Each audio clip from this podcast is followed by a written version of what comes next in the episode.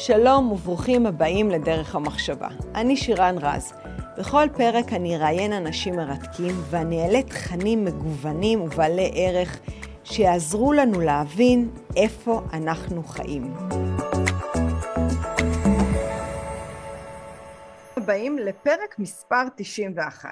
אז קודם כל למי שהצטרף חדש ויש עלייה מאוד מכובדת בערוץ הפודקאסט שלנו, אז ברוכים הבאים, הנה באופן רשמי אני אומרת לכם, מי שעוקב באופן קבוע ומפרגן ומשתף ומשתתף בסקרים שאני עושה, אז תודה. השאלה האחרונה ששאלתי אתכם בלשונית שנקראת הקהילה בערוץ הפודקאסט, האם אתם רוצים לעשות לייב? רובכם אמרתם שכן, ובדקתי קצת טכנית והבנתי שזה עלול לעשות קצת בלגן ולעכב את הזרימה הנעימה בשיח עם האורחים שלנו. אז החלטתי שכרגע אנחנו לא נעשה לייב, אבל אני אמשיך לעדכן אתכם מראש מי האורח ובאיזה נושא, אתם תשלחו את השאלות או באימייל שלי שזו גם אופציה, ואני אשאל את האורח. אז הנה ואנחנו קופצים פנימה לתוך הנושא שלנו היום עוד מדינה מאוד מעניינת וזו איראן. איראן מעבר לקונוטציה של אה, נפט וטרור ופצצות גרעיניות מסתבר שזו מדינה מאוד עתיקה שיש שם התיישבות, החלה שם התיישבות כבר מתקופת האבן. זו מדינה שעלתה וירדה מבחינת האימפריות שלה ובמאה השישית לפני הספירה האימפריה האיראנית הראשונה החלה את הכיבושים בעולם עד שהיא הפכה לממלכת פרס. במאה הביניים ובעת החדשה ממלכת פרס, איראן, כמו שאמרנו, נלחמו לא רק באימפריה המוסלמית אלא גם במונגולים ואחר כך בטורקים. בשנת 1501 חודשה העצמאות הפוליטית של פרס והיא חזרה שוב פעם להיות אימפריה. באותה תקופה הם עברו התושבים מאמונה מוסלמית סונית לאמונה מוסלמית שיעית שהם בסך הכל 15% מכלל המוסלמים בעולם. תכף נסביר לכם גם למה זה חשוב. במאה ה-18 וה-19 שוב איראן ירדה מגדולתה והייתה נתונה ללחצים של העולם המערבי ורוסיה וב-2005 נבחר לנשיאות מחמוד אחמניג'אן והוא פעל לקידום תוכנית הגרעין האיראנית מה שאנחנו עד היום מתמודדים.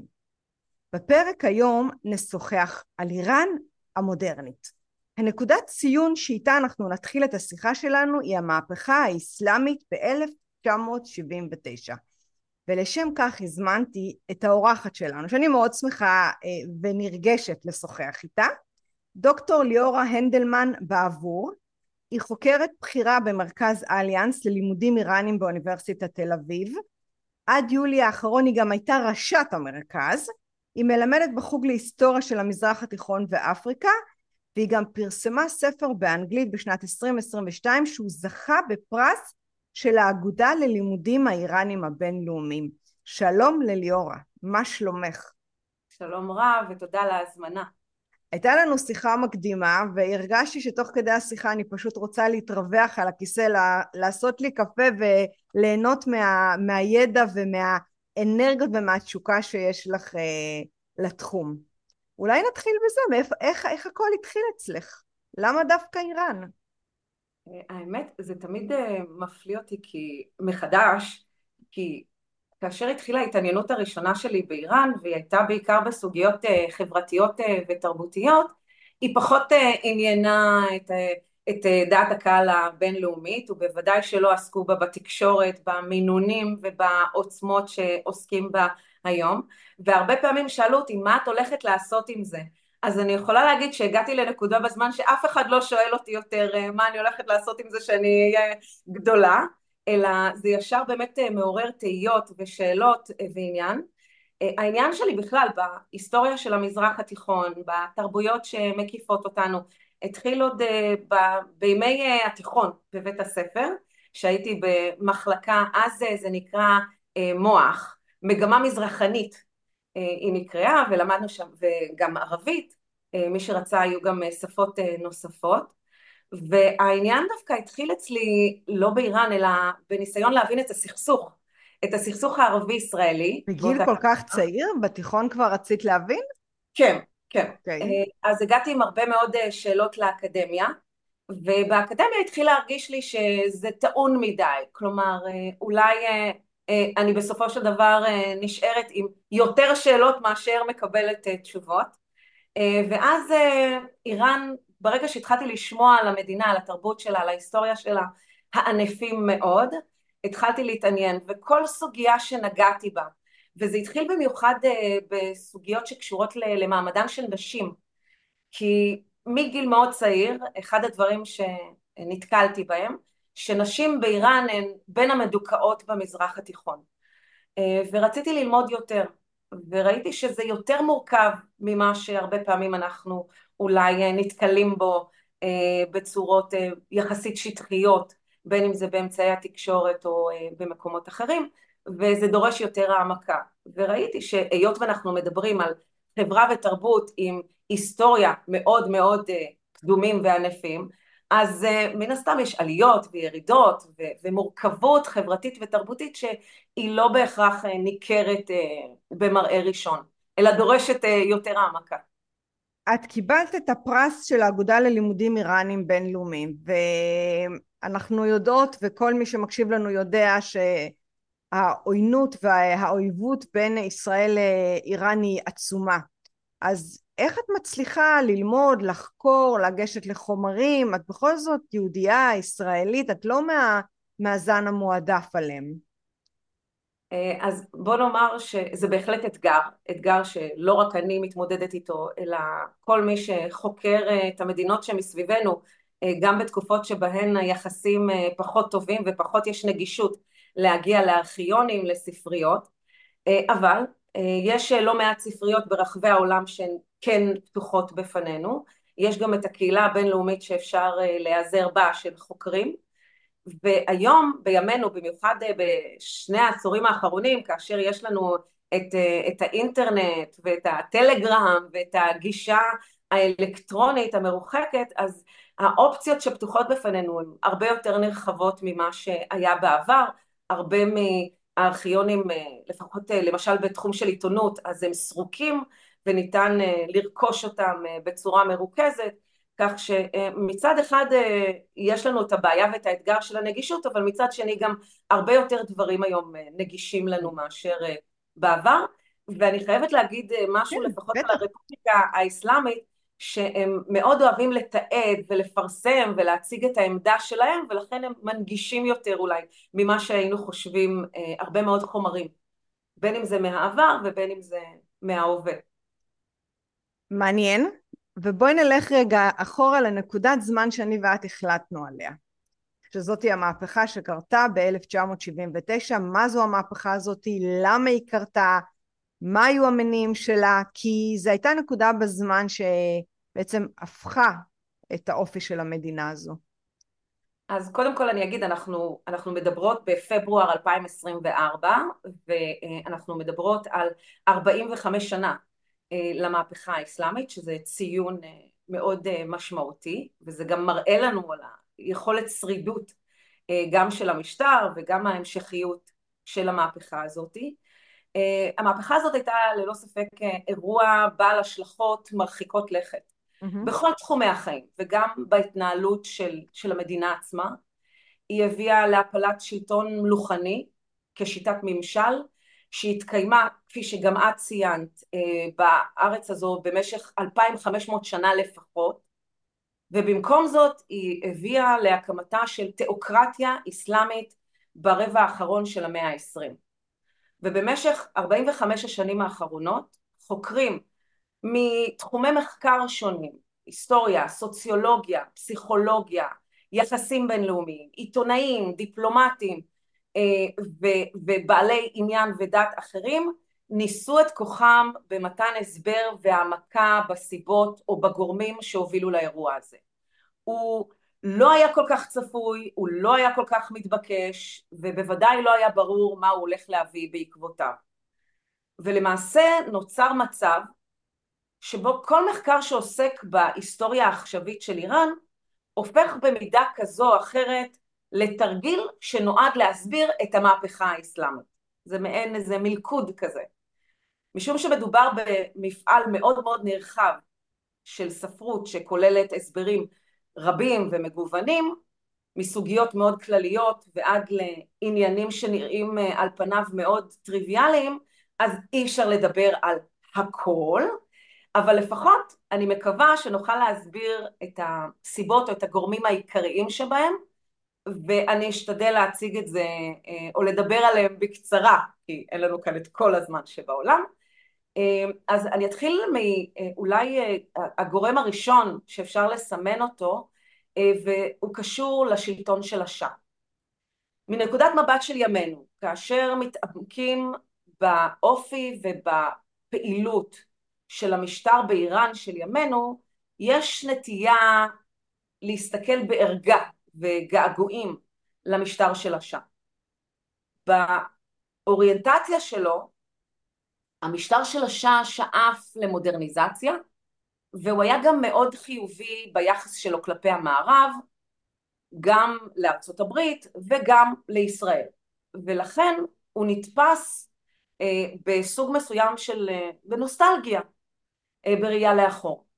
אבל, וזה אבל גדול שחייבים לשים אותו על השולחן, המשטר של השאה, אה, אנחנו מדברים על מוחמד רזה פהלוי, שלט באיראן 37 שנה, היה כמעט לכל אורך שנות ה-60 וה-70 משטר אוטוריטרי.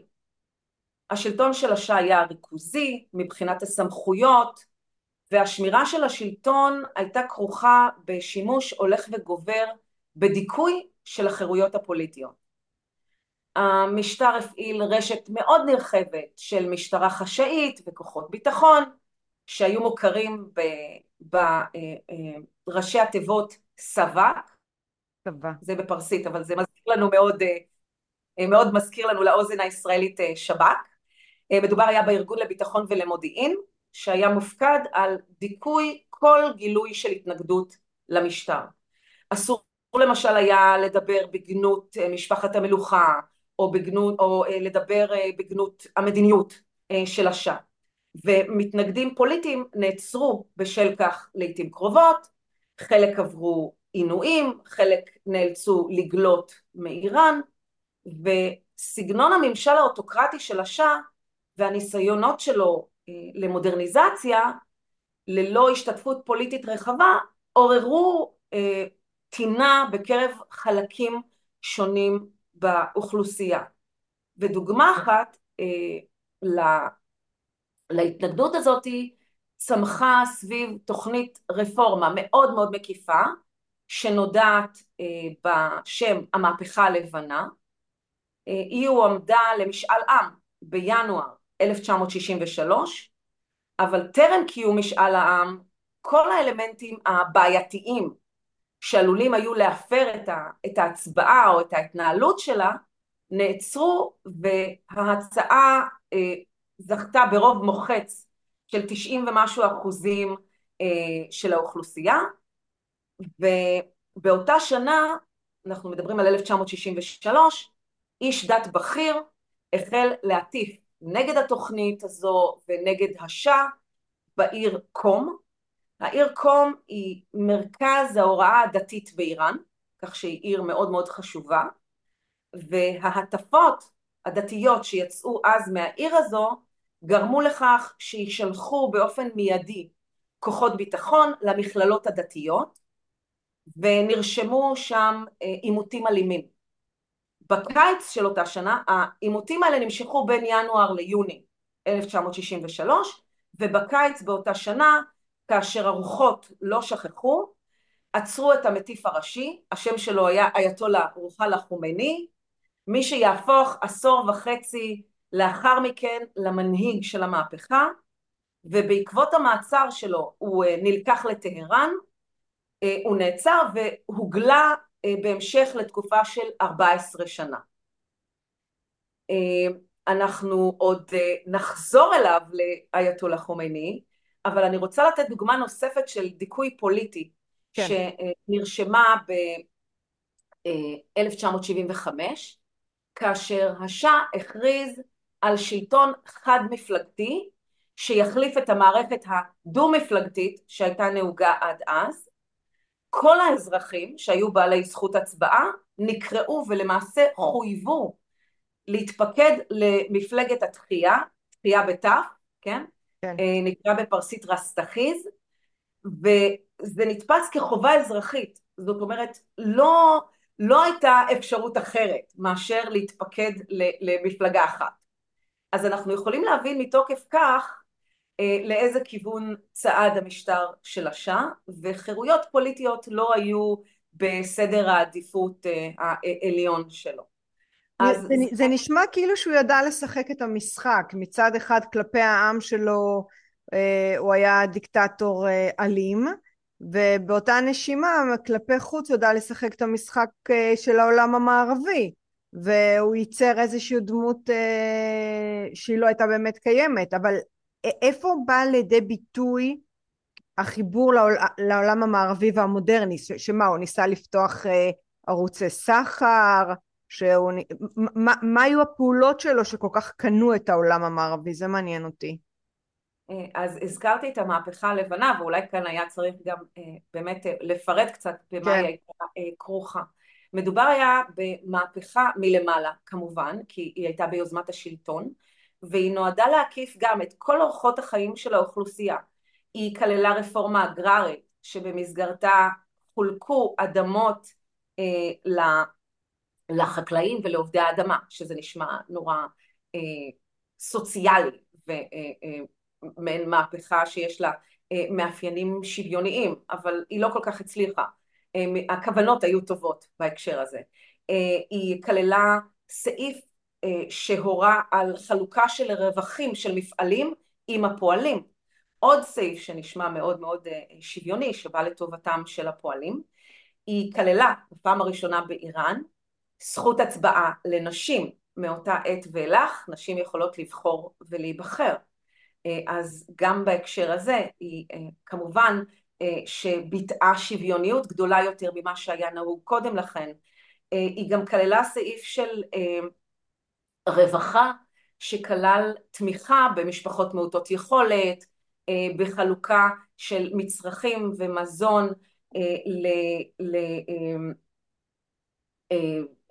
לתינוקות, למשפחות שוב פעם שלא יכולות היו להרשות לעצמם להחזיק אותם, היא כללה גם הקמה של חילות חינוך וחילות בריאות שנועדו להביא את הבשורה של החינוך לכפרים מרוחקים ולעיירות מרוחקות כדי להתקין ברחבי המדינה חוק חינוך חינם לכל האזרחים כך שמדובר היה במהפכה שוב עם הרבה מאוד כוונות טובות שנועדה.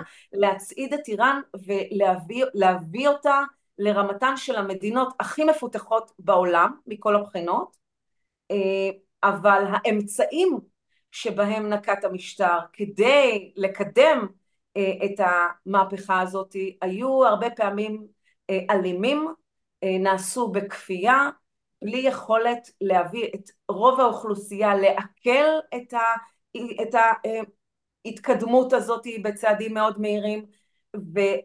והרפורמות השונות והמודרניזציה כללה גם תהליך מאוד מהיר של היבטים שכללו למשל שינוי בלבוש של האוכלוסייה שמה, ו... פתוחה יותר, אה, מודרנית יותר? אה, מה? מה היה שם? אז, אז בוא נאמר שבמרכזים העירוניים המודרניזציה והשינויים היו מהירים יותר מאשר אה, באזורים אחרים וכאן זה בא לידי ביטוי שבטהרן, ואנחנו יכולים לראות את זה בהרבה מאוד תמונות שרצות היום ברשתות החברתיות, של איך נשים וצעירות באיראן יכולות היו בשנות ה-70 ללבוש חצאיות מיני, וללכת בבגדי ים, וללכת עם שיער פזור, איך שהן רוצות, בכל מיני אה, תלבושות אה, שהיו אופייניות לאותה תקופה, מה שנאסר על, על נשים באיראן לעשות בימינו.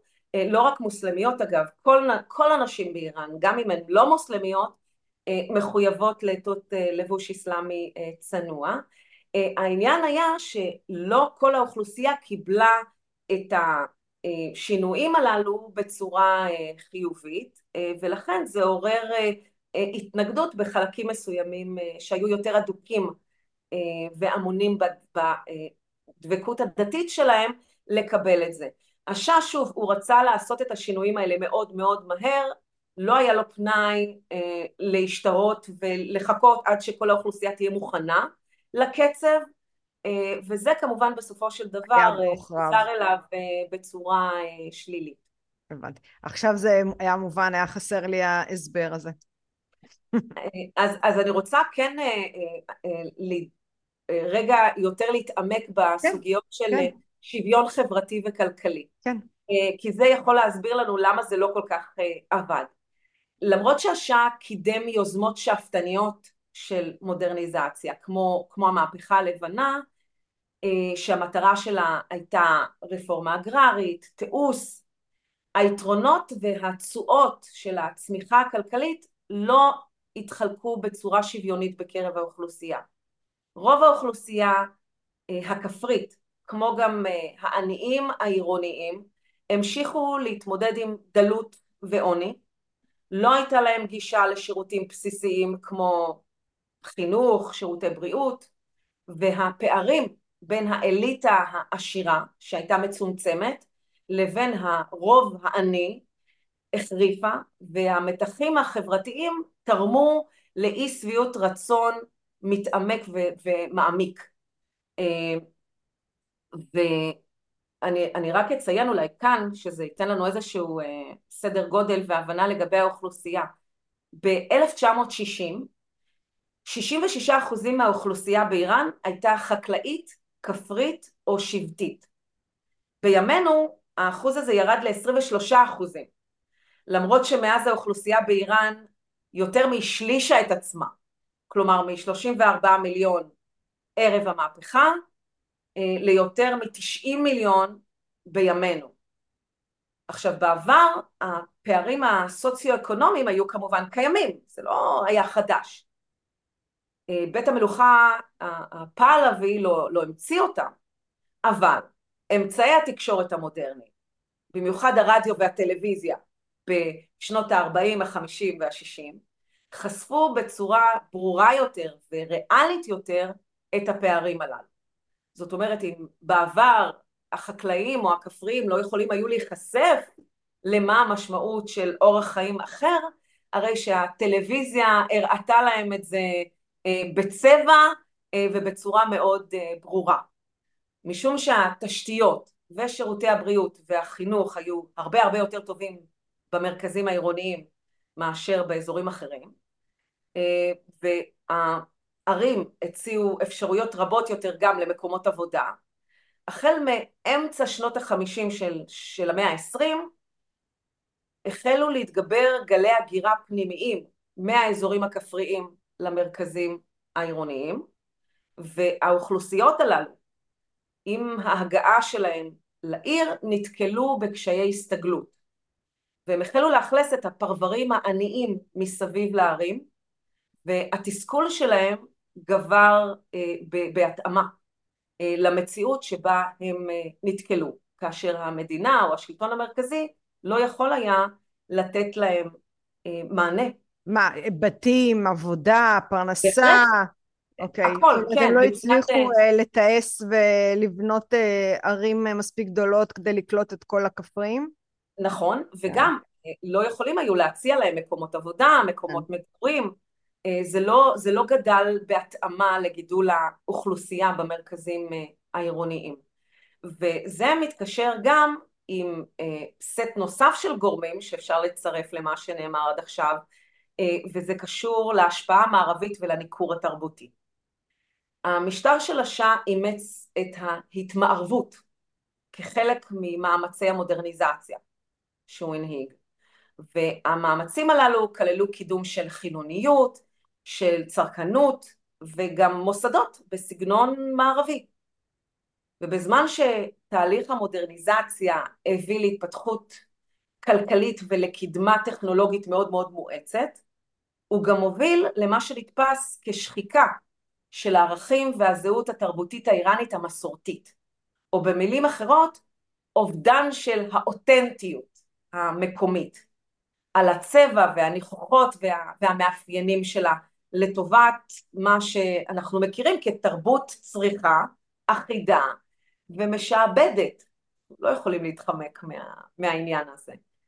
ואיראנים רבים, במיוחד שמרנים ולאומנים, ראו את הקשרים ההדוקים של השאה עם מעצמות המערב, במיוחד עם ארצות הברית, כיחסים שפוגעים בריבונות ובשלמות התרבותית של איראן. והתפיסה הזאת באה לידי ביטוי במונח שהפך להיות מאוד רווח ומקובל באותן שנים, זה נקרא ררב זדגי בפרסית, ובעברית אני אתרגם את זה כמכת המערב, כאשר מדובר בביטוי מאוד מאוד מקומי למה שמכונה אולי היום אה, אימפריאליזם תרבותי, הכי קרוב למכלול שזה, שזה אה, טומן בחובו.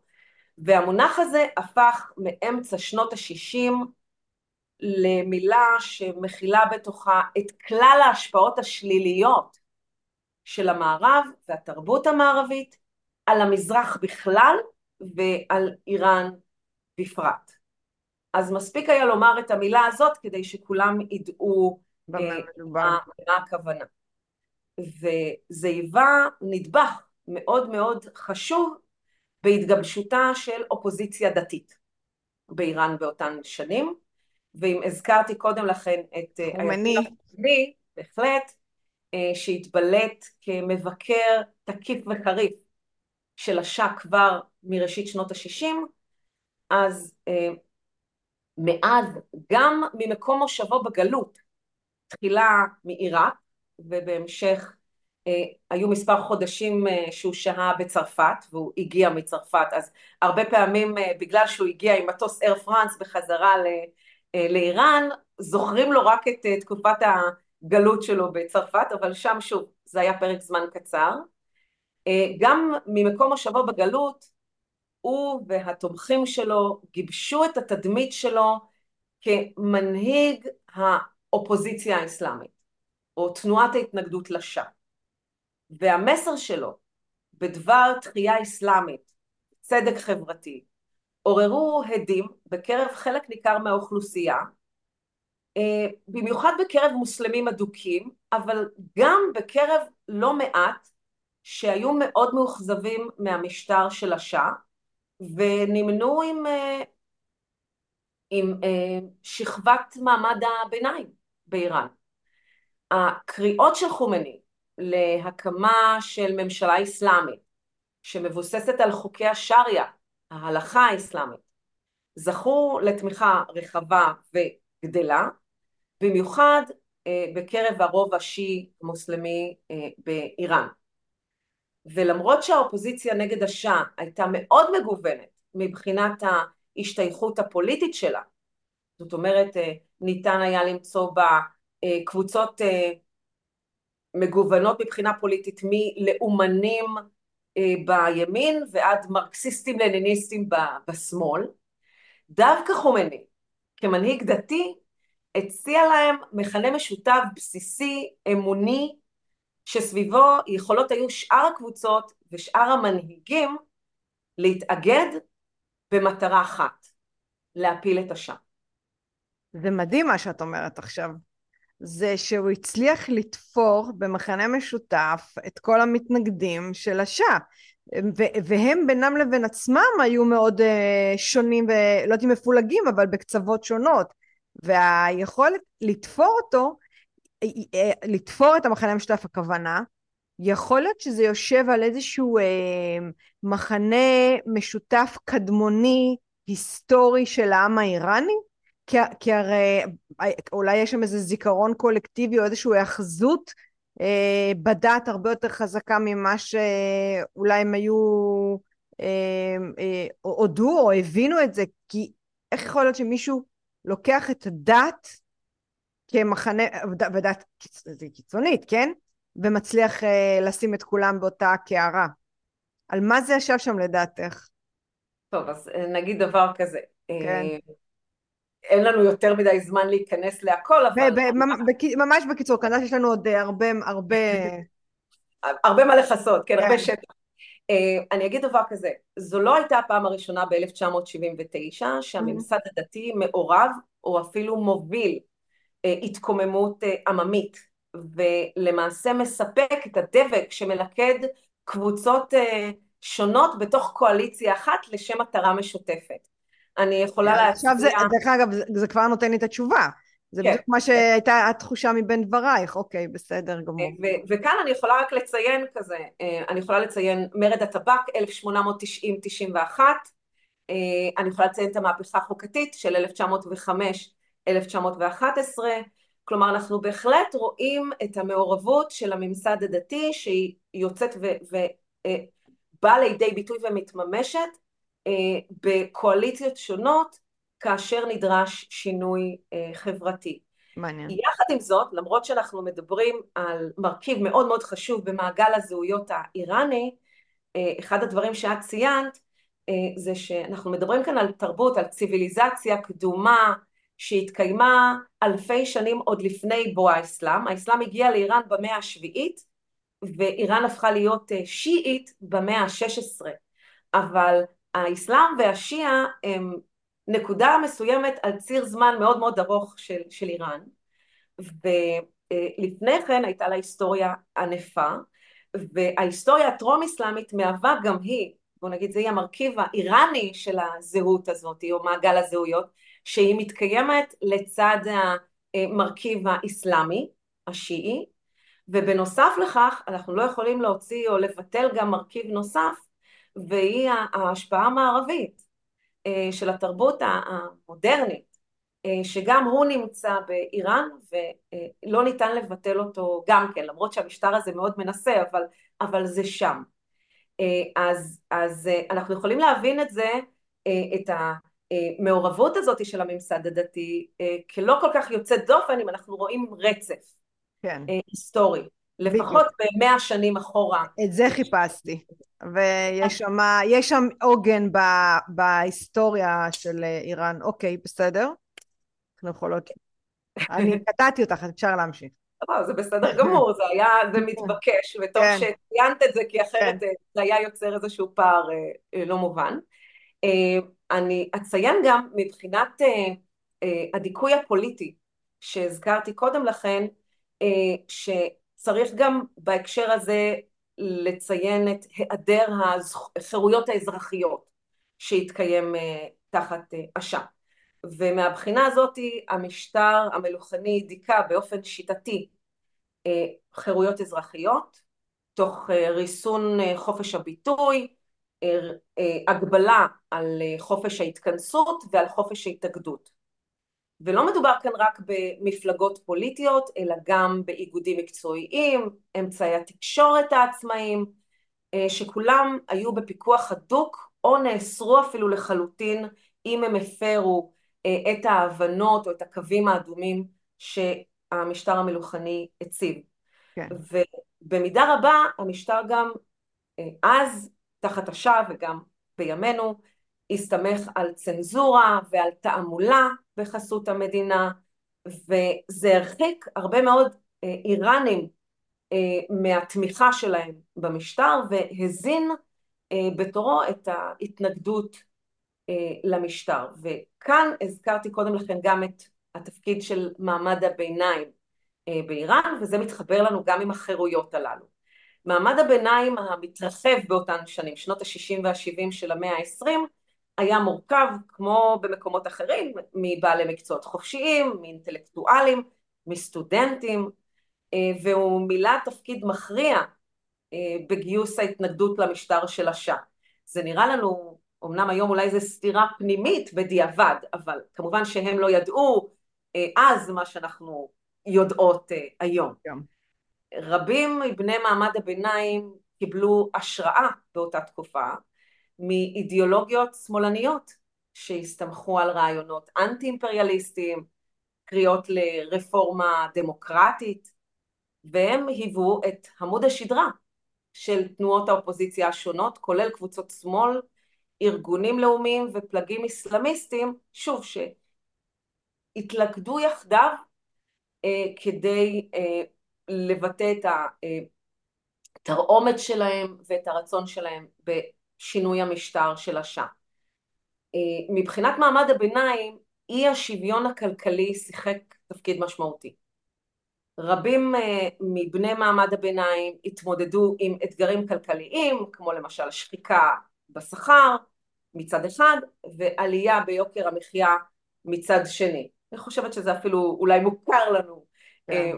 מהיכן שהוא, אני לא אגיד איפה, וההזדמנויות לניידות כלכלית וגם כן. חברתית כלפי מעלה היו יחסית מוגבלות. המשטר של השאה גם מתאפיין בשחיתות, במינוי של מקורבים, וכל אלה גם ערערו את האימון של הציבור במשטר של השאה. רבים מקרב מעמד הביניים חשו מודרים מהזדמנויות לקידום, חוסר יכולת להצליח מבחינה כלכלית, וכל זה קורה בשעה שעושר ופריבילגיות רוכזו לרוב בידיים של מתי מעט שהיו בעלי קשרים הדוקים עם משפחת המלוכה או עם מי שהיה מקורב למשפחת המלוכה. והנקודה הזאת היא חשובה משום שאיראן חוותה תהליך מואץ של פיתוח והפיתוח והמודרניזציה המואצים האלה התאפשרו הודות לגידול אדיר בהכנסות של המדינה מהנפט. ובשביל לקבל איזשהו מושג על במה זה היה כרוך, אז אני, אני אתן לך דוגמה. מה יותר טוב מדוגמה? ב-1972 ההכנסות של איראן מהנפט עמדו על 3.6 מיליארד דולר. 3.6, כן? כן. ב, נכון? אבל, אבל שימי לב. אני מתקדמת. 1974, שנתיים כן. אחרי, 1974, הם קפצו לכמעט 21 מיליארד דולר. וואו. כן, וואו. כן. אני, אני אתן לך רגע כזה להקל. עכשיו, 79 אחוז מההכנסות של הממשלה היו מהנפט. זאת אומרת שבמידה רבה הכלכלה האיראנית חיה על ההכנסות האלה מהנפט. שזה גם הפחיד אותם ומפחיד אותם עד היום, שזה נכון. מקור הכנסה כמעט עיקרי. נכון, וזו ברכה כן. שתמונה בה גם, גם קללה, כלומר יש אז... בה גרעינים של בעייתיות. אז בעצם כשחומני באיזה שלב הוא מגיע ב, ב, בנקודת זמן הזאת? שיש לו קרקע פוריה, שהוא מתדלק את היחסים של התומכים שלו אה, מחוץ לאיראן, ואז בעצם כשהוא נוחת חזרה באיראן הקרקע כבר לגמרי בשלה בשבילו, נכון? אה, בהחלט, בהחלט, כן. אבל אני עוד לא מגיעה אליו, חכי, כן. יש עוד שני דברים כן. נוספים שאני כן, רוצה כן, לציין. קדימה, קדימה, אני, אני בלחץ על חומני, את יודעת.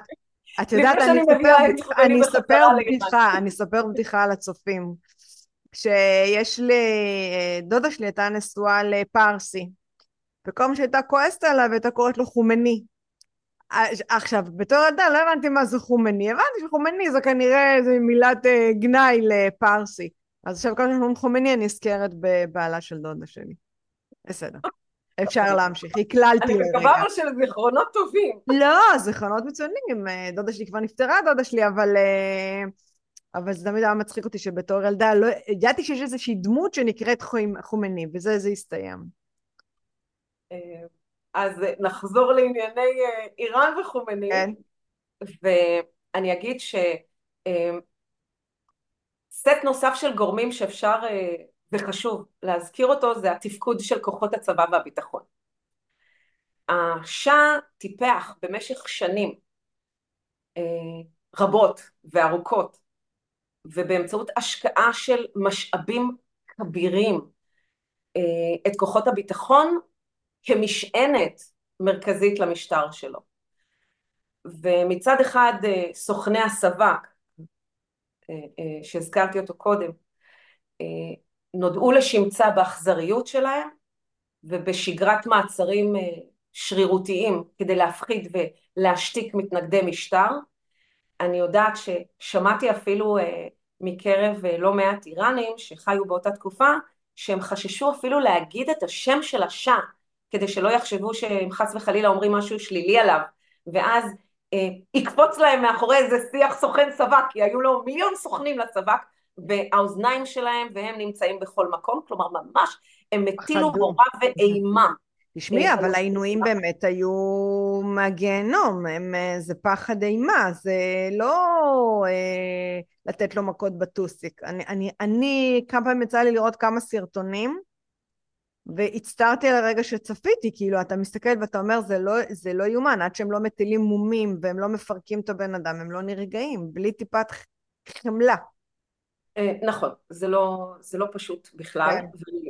חס וחלילה לא מקלה ראש בעניין הזה, אבל אני, אני חושבת גם שבמידה רבה הם פעלו על בסיס של הפחדה, כלומר הם יותר הפיצו את השמועות על חס וחלילה מה יקרה, ואז היו גם כאלה שיכלו להעיד על כך באופן ממשי, אם הם נשארו בחיים, אז היה לזה בסיס מסוים. כן.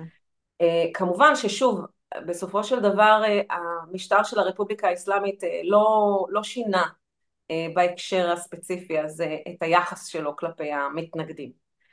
עכשיו, uh, uh, במהלך השנים uh, כוחות הביטחון בהחלט uh, שמרו הוכיחו את היעילות שלהם בשמירה על השלטון של השאה. הרבה פעמים שואלים למה הוא נפל, אני אומרת אבל 37 שנה הוא, ש... הוא שלט באיראן, כלומר זה לא, זה פרק זמן אה, לא מבוטל. ארוך מאוד, כן. אה, אז אולי נשאל למה הוא לא נפל קודם, כלומר אפשר גם לשאול את זה. נכון. אם יש כל כך הרבה סיבות לכך שהוא נפל ב-79. אה, עכשיו, במהלך השנים נרשמו פעילויות של דיכוי, דיכוי אלימות כלפי הפגנות, אה, כמו דיכוי ההתנגדות ב-1963 שהזכרתי קודם וההגליה של חומני, ומצד שני יש כאלה שטוענים שהשאה בסופו של דבר ב-78-79 נמנע מהפעלת מלוא העוצמה כדי לדכא את ההפגנות אה, שפרצו נגד המשטר שלו, ובגלל שהוא נמנע מזה, הוא לא רצה אה, שיצולמו וייראו ברחבי העולם תמונות של עימותים בין כוחות הביטחון שלו למפגינים, לאזרחים, ובגלל זה, בגלל ההימנעות הזאת, בסופו של דבר המשטר אה, נפל. אה, כלומר, כוחות הביטחון לא, לא עמדו במטרה שלשמם הוא טיפח אותם. והגורם אולי האחרון שאני רוצה להזכיר אותו, כי אני לא רוצה לפספס אותו, אה, בהקשר של אה, הסיבות שהובילו למהפכה קשור לגורמים אה, אזוריים ובינלאומיים. לאיראן יש חשיבות גיאופוליטית לא מבוטלת וזה נובע במידה רבה מהמיקום האסטרטגי שלה במזרח התיכון או במערב אסיה וגם היקף השטח שלה. איראן משתרעת על פני מיליון שש מאות ארבעים ושמונה אלף קילומטר רבוע זה אולי לא אומר הרבה, אז אני אמקם את זה, היא ממוקמת מספר 17 בעולם מבחינת שטח. בין הים הכספי בצפון למפרץ הפרסי בדרום של המדינה, והמיקום האסטרטגי הזה הפך אותה למוקד של יריבויות, גם אזוריות וגם בינלאומיות. הקשרים ההדוקים שהיו לשעה עם ארצות הברית כמו גם המאמצים שלו לעגן את ההשפעה האיראנית באזור של המפרץ הפרסי, הניבו גם תמיכה וגם התנגדות מצד גורמים חיצוניים שונים, וזה במהלך השנים, לא רק במאה ה-20 או במאה ה-21. גם הדינמיקה של המלחמה הקרה בשנות ה-60 וה-70 השפיעה על, אה, על המהפכה שעתידה הייתה להתרחש, וגם ארצות הברית וגם ברית המועצות באותה תקופה ביקשו לקדם את האינטרסים שלהן באזור ולעיתים זה בא על חשבון הריבונות והיציבות בתוך אה, איראן. אה, אז זה כזה פחות או יותר מסכם אה, את עיקרי הגורמים ועכשיו זה אולי הזמן אה, להתייחס ספציפית אה, אה, אולי על המהלכים שלה. עכשיו אני אביא לך את, אה, את חומני לאיראן. רגע, פעמונים, פעמונים, צלצולים, חומני מגיע. אוקיי. חומני מגיע. אה, אז אה, נאמר שהשאה, מוחמד רזה פהלוי, יחד עם בני המשפחה שלו, עזבו את איראן ב-16 בינואר 1979. הם עזבו את איראן על רקע תסיסה אזרחית גוברת, מחאות עממיות בכל רחבי המדינה נגד המשטר, והעזיבה, או מהלך העזיבה, הגיע בעקבות חודשים של הסלמה בהפגנות ובשביתות ששיתקו את המדינה וערערו את הסמכות אה, של השאה. השאה והמשפחה שלו עזבו בהתחלה למה שהוגדר כחופשה, כן? כלומר זה לא אה, נועד להיות קבוע, אה, והם עזבו למצרים מתוך כוונה להתארגן מחדש, להעריך את המצב לפני שהוא צפוי לחזור. עם זאת, העזיבה שלו סימנה בסופו של דבר את הקץ לשלטון שלו ואת תחילתו של עידן חדש באיראן. הכותרות בעיתונות ביום למחרת של עזיבתו זה היו, מעניין, מה היה הכותרות בעיתונות? שאה רפט, השאה הלך. הלך. זה. כן. ואחד הדברים המעניינים הוא ש... שנה שעברה, 2023, אם מישהו יצפה בזה בעוד כמה שנים אז שידע בדיוק למה אני מתכוונת, הרפובליקה האסלאמית הדפיסה אה, כרוזי ענק בחוצות טהרן עם הכותרות הללו, עם תמונות ענק של, אה, של אותן כותרות אה, מהיום שהשעה עזב, כדי להזכיר לאוכלוסייה, לאלה שחיו באותה תקופה ואולי שכחו, ולאלה שלא ידעו את השעה ונולדו לאחר המהפכה, שזה רוב האוכלוסייה, למה הייתה מהפכה. אה, אז השעה עוזב בינואר, ובראשון בפברואר, 1 בפברואר 1979, המנהיג הגולה את יודעת מה אני לא שאלתי אותך, שזה חשוב מאוד, על השם, מה היה הקשר שלו לישראל באופן, אני לא, לא, לא, אני לא רוצה שנפרק את זה לגורמים, רק במשפט, אם היה לו קשר טוב עם ארצות הברית, זה אומר שהיה לו קשר טוב גם עם ישראל. היה לו, היה אבל, לו, אוקיי. אבל, אבל אני קודם אחזיר את, אני קודם אחזיר את חומני ואחרי זה אני אדבר. סבבה, תחזירי את חומני כי אני רוצה הרי שבסופו של דבר נתכנס כן, כן. לעוינות נגד ישראל. בהחלט, בהחלט, היא כבר, זה כבר קורה, זה כבר קורה, חבר'ה, אה, לא, לא לעזוב אותנו, לא לעזוב אותנו. את תקבלי גלים של עוינות תכף. גלים של עוינות, חבר'ה, להישאר, לא לעזוב כן, אותנו, לא לעזוב אותנו, לא לעזוב אותנו. אנחנו בונים את המתח. אה, אז בראשון בפברואר 1979 אה, חוזר חומני בעקבות עזיבתו של השאה לאיראן, והחזרה שלו הייתה רגע סמלי כמובן עבור כל המהפכנים שראו בו את המנהיג הרוחני והפוליטי של התנועה שלהם. Mm-hmm. מיליוני איראנים קיבלו את פניו בחזרתו לאיראן והיא סיפקה כמובן אה, מומנטום עבור כל חוגי האופוזיציה אה, למה שבהמשך יהיה הקמתה של הרפובליקה האסלאמית. עכשיו למרות שחומני שהה 14 שנים בגלות, הוא הצליח לשמור על קשר עם האופוזיציה באיראן בכל מיני דרכים. אה, אה, הדבר אולי הכי משמעותי שאותו אני אזכיר, שהוא היה אה, נוהג להטיף מדי יום הטפות קבועות, הוא היה יוצא בפריז, הוא היה מצולם, יוצא מתחת לעץ תפוחים, יושב והיו מקליטים אותו. ולאחר מכן את ההקלטות שלו היו למעשה שולחים לתוך איראן באמצעות אה, קלטות אה, מוברחות אה, ואז היו בצורה כזאת מפיצים אותם ברשת המסגדים ברחבי המדינה.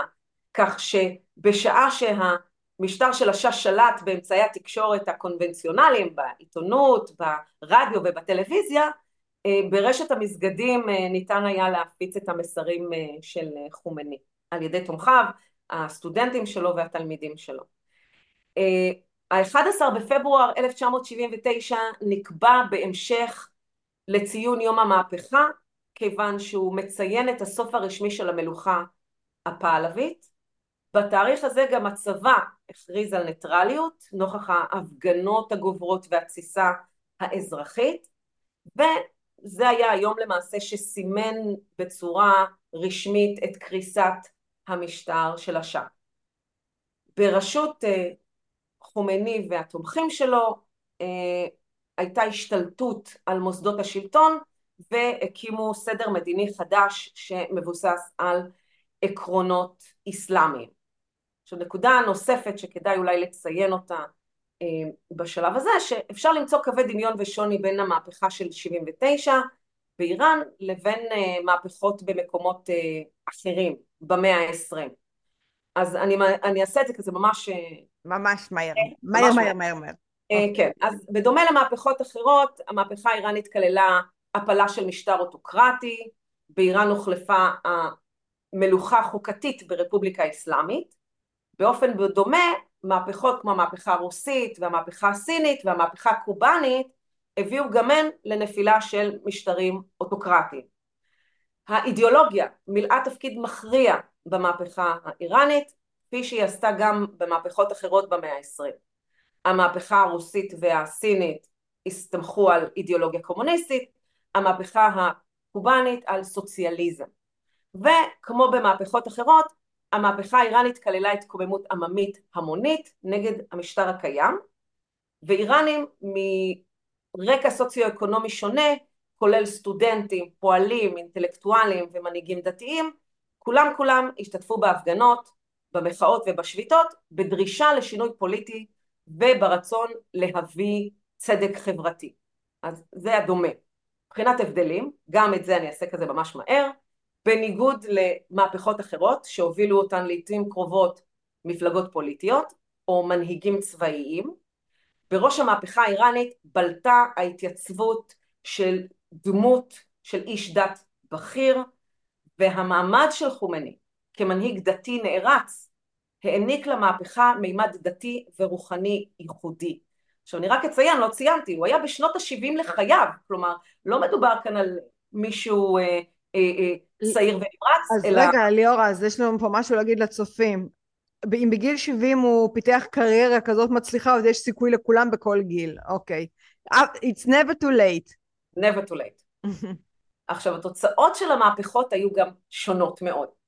בעוד מהפכות מסוימות הביאו לביסוס של מערכת פוליטית או אידיאולוגית חדשה, אחרות הובילו לתקופות ממושכות של חוסר יציבות, של עימותים בלתי פוסקים או של שלטון אוטוריטרי.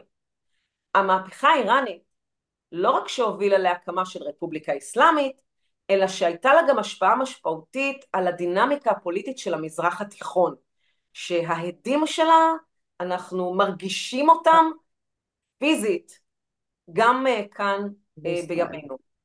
המהפכה האיראנית גם התרחשה בהקשר בינלאומי ייחודי. שעוצב על ידי יריבויות שהתגבשו במהלך המלחמה הקרה, גיאופוליטיקה אזורית, אינטרסים בינלאומיים בתחום האנרגיה, חשיבות של הנפט, המיקום האסטרטגי ומשאבי הנפט של איראן הפכו אותה למוקד תשומת לב בינלאומית, כאשר מעצמות זרות ושונות שוב ביקשו להתערב ולהשפיע גם על התוצאות של המהפכה. ועל הרקע הזה אני יכולה רק לסכם לפחות את החלק הזה, שבעוד שהמהפכה האיראנית חולקת כמה מאפיינים משותפים עם מהפכות אחרות אה, במאה העשרים, ההקשר ההיסטורי, התרבותי והאידיאולוגי הייחודי שלה מייחדים אותה כאירוע מובהק ומשמעותי אה, בהיסטוריה המודרנית. עכשיו בעקבות נפילת המשטר המלוכני נערך משאל עם בראשית אפריל 1979 להקמת הרפובליקה האסלאמית ובמהלך המשאל עם הזה האיראנים התבקשו להצביע האם אתה בעד או נגד הרפובליקה האסלאמית. לפי התוצאות שדווחו 99 אחוזים כן מאוד אמין מאוד אמין כן. כן ועל סמך זה על סמך התמיכה הגורפת הזאת מקיר לקיר הוענקה לגיטימציה למשטר החדש, הוא הוענק מנדט לכאורה עממי רחב מאין כמותו לעקרונות ולמטרות המהפכניים של חומני ותומכיו, כולל יישום ההלכה האסלאמית ודחיית ההשפעה המערבית. וכאן זה מביא אותנו גם uh, לעוינות uh, לישראל, מבחינת המדיניות שהמשטר הזה מאמץ. Uh, וכאן אני חייבת להגיד שהעוינות okay. כן. של הרפובליקה האסלאמית כלפי ישראל היא רב-מימדית. היא מונעת משילוב של גורמים אידיאולוגיים אסטרטגיים וגיאופוליטיים. ואם נשאר לנו זמן, את תגידי לי, אז אני אוכל להרחיב קצת על כל אחד. אה, בואי נגיד ככה, אנחנו בערך שעה מדברות. באמת? כן. ככה זה כשנהנים, את רואה? השאלה אם יש אפשרות אה, להרחיב, כי זה חשוב, במסגרת זמן אה, קצרה של עשר דקות, או שזה ייקח לך יותר? אני, אני, אני מאמינה שאני אצליח. אז אני אגיד חמש, ואז את תצליחי בעשר. כי אני, אני רוצה שזה במסגרת גבול שיהיה אפשר להקשיב לזה. זה, תרא, תראי, אני רגע רוצה להגיד פה משהו לצופים אה, וגם לך, שאני חושבת ההסבר היה מאוד חשוב אה, כדי להבין את הזרמים בתוך איראן ואת ה, המבנה שהוביל עד באמת המהפכה הכל כך חשובה ב-1979. אה, חסר המידע הזה, אני לא חושבת שמדברים עליו מספיק, אני לא חושבת שמסבירים אותו בצורה כל כך מתודית, מובנת וברורה כמו שאת עשית, אז רק בשביל זה זה היה שווה עולם. אז, אז הנה, קיבלת ממני מענק עוד עשר דקות להסביר, בבקשה. אוקיי, okay. אז מאז ההקמה שלה, הרפובליקה האסלאמית ביקשה לייצא את האידיאולוגיה המהפכנית שלה מעבר לגבולות שלה, מעבר לגבולות של איראן, באמצעות למשל תמיכה בקבוצות אנטי ישראליות ואימוץ עמדה אנטגוניסטית כלפי ישראל.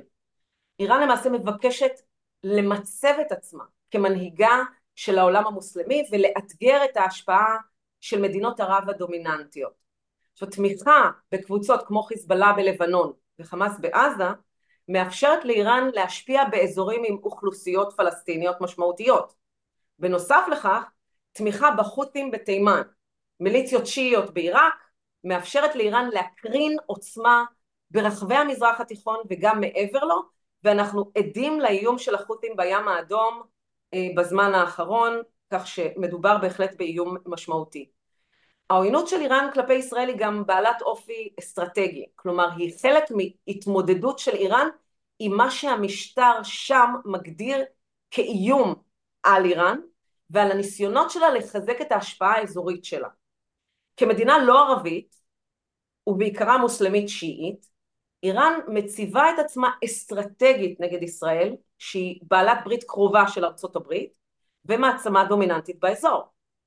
על ידי אימוץ עמדה אנטי ישראלית, איראן מבקשת לנצל רגשות אנטי ישראלים במדינות ערביות ומוסלמיות ברחבי העולם ובצורה כזאת לערער את ההשפעה האזורית של ישראל וגם את הלגיטימיות שלה, של זכות הקיום שלה. הרפובליקה האסלאמית גם אימצה בכוונה מדיניות הפוכה לזו שנקט בה השאה, ששמר על קשרים אדוקים עם ישראל ונטה ליישר קו עם מעצמות המערב, וכאן ממש בשני משפטים אני אגיד משהו על המערכת היחסים של איראן ישראל לפני המהפכה של 79. ב-1947 בהצבעה על תוכנית החלוקה איראן הצביעה נגד ההקמה של מדינת ישראל. אבל ב-1950 איראן הייתה בין המדינות הראשונות אשר הכירו במדינת ישראל בזירה הבינלאומית. ההכרה הזאת הייתה דה פקטו ולא דה יורה. כלומר המשמעות היא שבעוד שאיראן הכירה בקיומה של מדינת ישראל ועסקה ברמות מסוימות של אינטראקציה ושיתוף פעולה איתה, לא נוצרו יחסים דיפלומטיים רשמיים והכרה פורמלית. ההכרה הייתה פרגמטית במהות שלה ושוב הייתה מונעת משיקולים אסטרטגיים כולל אינטרסים כלכליים משותפים ודינמיקה גיאופוליטית באזור. אבל יחד עם זאת איראן לא הקימה שגרירות בישראל, הייתה קונסוליה או משרד קונסולרי mm-hmm. וגם ישראל לא הקימה שגרירות באיראן. ומערכת היחסים הזאת נותרה בלתי פורמלית ומוגבלת במידה מסוימת אה, לחילופים כלכליים ושיתוף פעולה במגזרים מסוימים, אני רק אציין את החמורים, אה, את החמורים שהביאו מאיראן, יחמורים, כן, החמורים אה, בישראל הם מאיראן? ובתחום של חקלאות ו- וטכנולוגיה וטקסטיל ובתחום של ביטחון ומודיעין, כלומר יהיו שיתופי פעולה בהחלט, וקשרים התפתחו ונרקמו גם בין איראנים לישראלים באמצעות קהילות התפוצות, היה גם קצת, הייתה קצת תיירות אבל לא רבה, אפילו סטודנטים ישראלים קיימו ביקור באיראן, ומהבחינה הזאת ליהודי איראן במיוחד הייתה, היה גם תפקיד משמעותי כגשר בין איראן לישראל, תוך שמירה על קשרים עם קרובי משפחה וחברים בשתי המדינות, והם יכלו לש... לכהן כשגרירי תרבות בין איראן לישראל. עכשיו, עם זאת, בשנות ה-70 כבר החלו להירשם, החלה להירשם התקררות במערכת היחסים הזאת, והיא הגיעה לשפל שלא היה כמותו בעקבות המהפכה האסלאמית של 79. בעקבות העמדה העוינת שאימצה לעצמה הרפובליקה האסלאמית כלפי ישראל, כמובן ניתוק הקשרים הדיפלומטיים שהיו קיימים, ולמעשה איראן אימצה מדיניות של אי הכרה. אם אני זוכרת נכון גם הם הוציאו להורג יהודים ילדים בהאשמה שהם ריגלו למען ישראל כחלק מהסממנים המובהקים וה... וההודעה על ישראל שאנחנו לא בקשרים יותר, נכון? היה שם איזשהו, איזושהי פרשייה נוראית בתקופה של חומני כשהוא עלה. אז בוא נאמר שלאחר המהפכה היו טיהורים, טיהורים כן. בכל האוכלוסייה, mm-hmm. ומהבחינה של היחס כלפי היהודים, לא הייתה, לפחות המשטר לא הצהיר שהוא רודף אותם בשם, בשם, בשל דתם, אבל היו הוצאות להורג, הייתה הוצאה להורג מאוד מפורסמת שלמעשה זעזעה את, ה, את הקהילה היהודית באיראן, והיא של מי ששימש כראש הקהילה, הוא היה באותו זמן כבר לשעבר, אלקניאן. הוא היה תעשיין וייצג למעשה את הקהילה בפני הרשויות, הוא היה גם מבחינת המשטר סמל לכל מה שהמערב הנצלן והעושק והצרכני מקדם, אז הוצאתו להורג בהחלט הותירה חותם מאוד עמוק ומזעזע עבור האוכלוסייה, אבל הוצאות להורג של ילדים זה אני לא, לא שמעתי, ולפי הערכות היו הוצאות להורג של מספר יהודים נוספים, אבל שוב, לא הייתה רדיפה שיטתית אחריהם שהיא הייתה שונה ממה שכל האוכלוסייה ספגה בעקבות המהפכה עצמה. והיהוד, והיהודים היום שנמצאים שם, כמה, כמה בערך יהודים קיימים בקהילה באיראן, את יודעת? לפי הערכות זה בערך בין 8,000 ל-25 אלף. ויש קשר איתם? אפשר לדבר איתם או שהם מפחדים והם לא יוצרים קשר עם ישראלים? אה, בוא נאמר שזה תלוי. Okay. אוקיי. יש קשר אבל הוא עקיף, אה, אבל אה, לטובת הישרדותם וביטחונם אנחנו נגיד שאין קשרים okay. רשמיים אוקיי. כאלה, אבל מה שאנחנו כן, כן יכולים לראות באמצעות הרשתות החברתיות זה את ההוואי הקהילתי שמתקיים בתוך איראן, שהם חוגגים את החגים, הרב, הרב גרמי שיושב שם באיראן מעלה לאינסטגרם, או אושיית אינסטגרם, אז הוא מעלה הרבה מאוד צילומים מחתונות, בריתות ומסיבות נוספות, אז אנחנו יכולים להתרשם מאורח חיי הקהילה, וכמובן מהפעילות של בתי הכנסת, ויש גם בסופי שבוע בתי ספר ללימוד עברית, אז הקהילה מצליחה איכשהו לשמור על הייחודיות שלה. אבל היא כמובן סובלת מאוד מה... עוינות שקיימת אה, בין אה, איראן אה, לישראל והרבה פעמים הם נאלצים בריש גלי לטעון שהם מתכחשים והם מגנים את הישות הציונית, לא, לא יקראו כן. לה ישראל, שאין לה זכות קיום כמובן, והם תומכים במדיניות של הרפובליקה האסלאמית וכמובן מזדהים עם ה...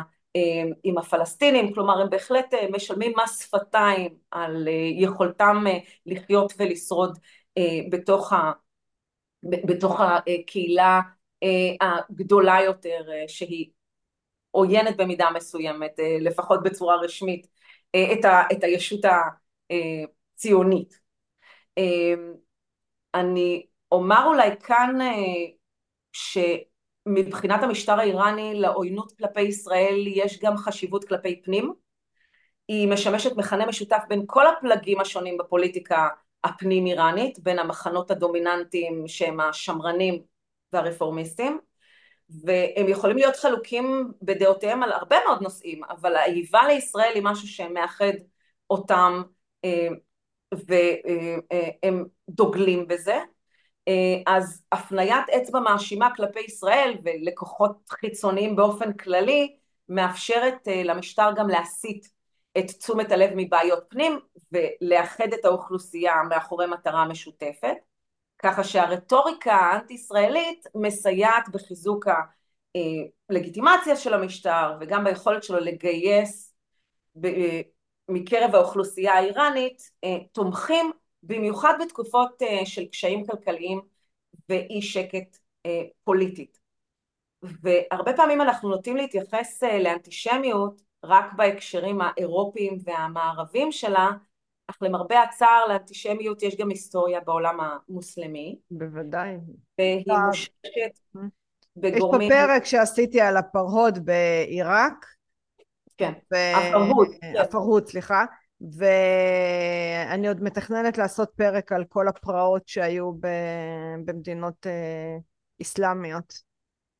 אז אה, לאורך השנים גם אה, חומני השתמש לעיתים קרובות ברטוריקה אנטישמית כדי לעשות דמוניזציה של ישראל וכל מי שתומך בה והרטוריקה הזאת הציגה פעמים רבות את היהודים כקושרים הזוממים נגד האסלאם ומבקשים לערער את האינטרסים האסלאמיים והנאומים שלו, הרבה מהם וגם הכתבים שלו הציגו בקביעות מוטיבים אנטישמיים כמו האשמות בשליטה יהודית בפיננסים, בתקשורת, פוליטיקה העולמית וממשלות איראן תחת חומני קידמו באופן פעיל תעמולה אנטישמית באמצעות כלי תקשורת שהיו בשליטה של המדינה, מוסדות חינוך, מוסדות דת ונרטיבים אנטישמיים מופצו ומופצים עדיין ומחזקים את הסטריאוטיפים השליליים אה, כלפי יהודים וגם כלפי או נגד אה, ישראל. ליאור, האם את יכולה לצייר על ציר הזמן מהמהפכה ב-1979 עד היום את העוינות לישראל, באיך תציירי אותו? מלמעלה למטה, האם תציירי אותו כותבי, האם הוא גלי, האם הוא משתנה, או שיש פה איזושהי מגמתיות ברורה של שנאה יוקדת אה, ומושרשת? אה, אז אני אגיד כך, העוינות אה, כלפי ישראל היא בהחלט, אה, אפשר לראות אותה כציר מתמשך, mm-hmm. והיא לא, לא מפסיקה. אבל היא חווה גלים, היא חווה גלים וזה תלוי אה, במה הסיטואציה שבפניה ניצבת אה, איראן. אה, את הזכרת בראשית דברייך את תקופת הנשיאות של מחמוד אחמדינג'אד נכון. ובתקופה שלו באמת מדובר היה בשיא של כל הזמנים מבחינת הרטוריקה האנטישמית ולא רק רטוריקה אנטישמית אלא באופן שיטתי הכחשת שואה אה, כדי לעשות דה-לגיטימציה אה, של מדינת ישראל ואנחנו יודעים עד כמה הגבולות הם מאוד דקיקים בין אה, אנטי ציוניות לאנטישמיות למי הוא יהודי, כן? כלומר כן. יש כאן קווים מאוד מאוד עדינים והמשטר הזה מראשית הקמתו מאז 1979 שחומני קיים פגישה עם נציגות נבחרת של הקהילה היהודית הם הם דיברו איתו על כך שיש הבחנה בין הציוני, ציונות שהיא אידיאולוגיה פוליטית לבין היהדות שהיא דת והם נגד הציונות, נגד האידיאולוגיה הזו, אבל הם, הם יהודים והוא אימץ את זה ומאז למעשה אה, הם דוגלים בכך בריש גלי שיש הבחנה מאוד מאוד ברורה. ישראל זה לא ישראל זה ישות ציונית. והאידיאולוגיה הזאת לא צריך להיות לה קיום ויש אפילו שעון חול בטהרן שהוא אה, אמור לבשר על הזמן האוזל אה, של הישות הזאת והם... הישות הציונית את מתכוונת. כן, והמשטר הזה לא מסתיר את, לא את דעתו ולא את משהו, את, את השאיפות שלו מבחינת מה הוא היה רוצה שיקרה. לישות הזאת והוא אה, נוקט בכל הדרכים בין אם זה אה, באמצעות אה, אידיאולוגיה, בין אם זה באמצעות אה, אה, כספים, בין אם זה באמצעות העברת נשק, אימונים וכל הדברים האחרים שאנחנו שומעים עליהם אה, במינון מאוד מאוד גבוה וברור בארבעת החודשים האחרונים אה, מאז אה, השבעה באוקטובר 2023. אנחנו נמצאות כרגע ב-12 לפברואר 2024. אני מאוד מקווה ששעון החול ייפסק לגמרי, ואולי גם יתהפך אה, לכיוון השני של האויבים שלנו.